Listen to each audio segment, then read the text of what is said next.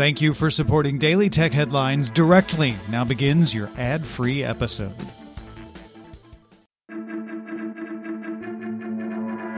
These are the Daily Tech Headlines for Thursday, October 3rd, 2019. I'm Rich Stroffolino. The European Court of Justice ruled that a national court of a European Union country could order Facebook to remove posts considered defamatory in regions beyond its jurisdiction. The ruling came in a case regarding an Austrian politician who successfully sued Facebook to remove a disparaging comment on a personal Facebook page, as well as any equivalent messages posted by others. The Austrian National Court ruled the comment to be illegal. The decision was narrowly written and urged national courts to consider international laws before ordering other bans. The court ruled that Facebook wasn't liable for the comment, but did have an obligation to take down content ruled as defamatory. France plans to roll out Alicem, the country's digital ID system that uses facial scanning biometrics, in November.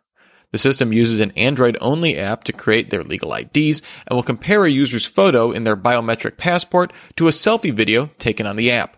The system won't pair any facial scans with citizens' identity databases, and according to the Interior Ministry, facial recognition data will be deleted after enrollment. Once enrolled, citizens would have secure access to their taxes, banks, social security, and utility bills. France's data regulator CNIL claims the system violates GDPR and rules of consent, and privacy groups have filed lawsuits with the French Administrative Court.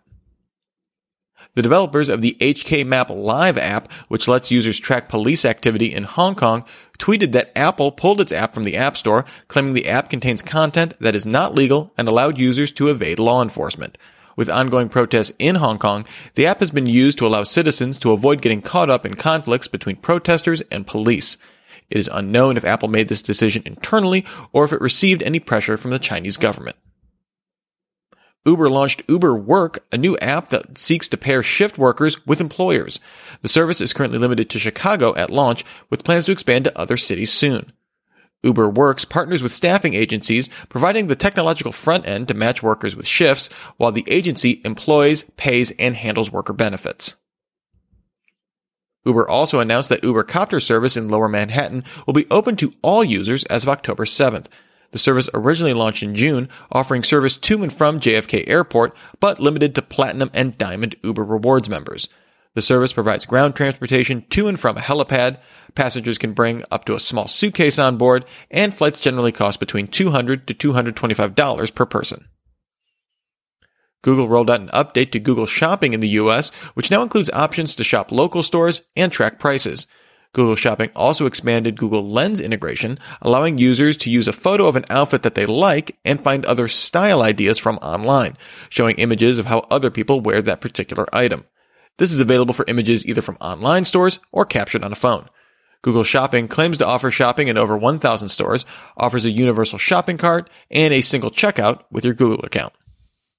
Google also announced Action Blocks, which lets users create shortcuts for multi-step tasks using Google Assistant. Google is promoting Action Blocks as an accessibility feature for people with cognitive disabilities like advanced dementia, autism, or Down syndrome. To get Action Blocks, you need to be part of Google's trusted tester program. Instagram is rolling out its restrict tool to all users. To restrict a user, you swipe left on a comment or go to the user's profile page or the privacy tab in Instagram settings. A restricted user's comments will remain visible to them, but will not show up for anyone else on your posts unless approved by you.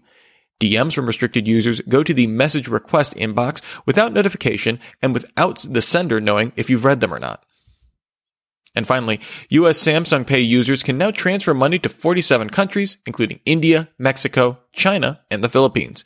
Users will see all fees and exchange rates up front before initiating a transfer, and payouts can be received as bank deposits and cash. Those receiving transfers do not need to use Samsung Pay.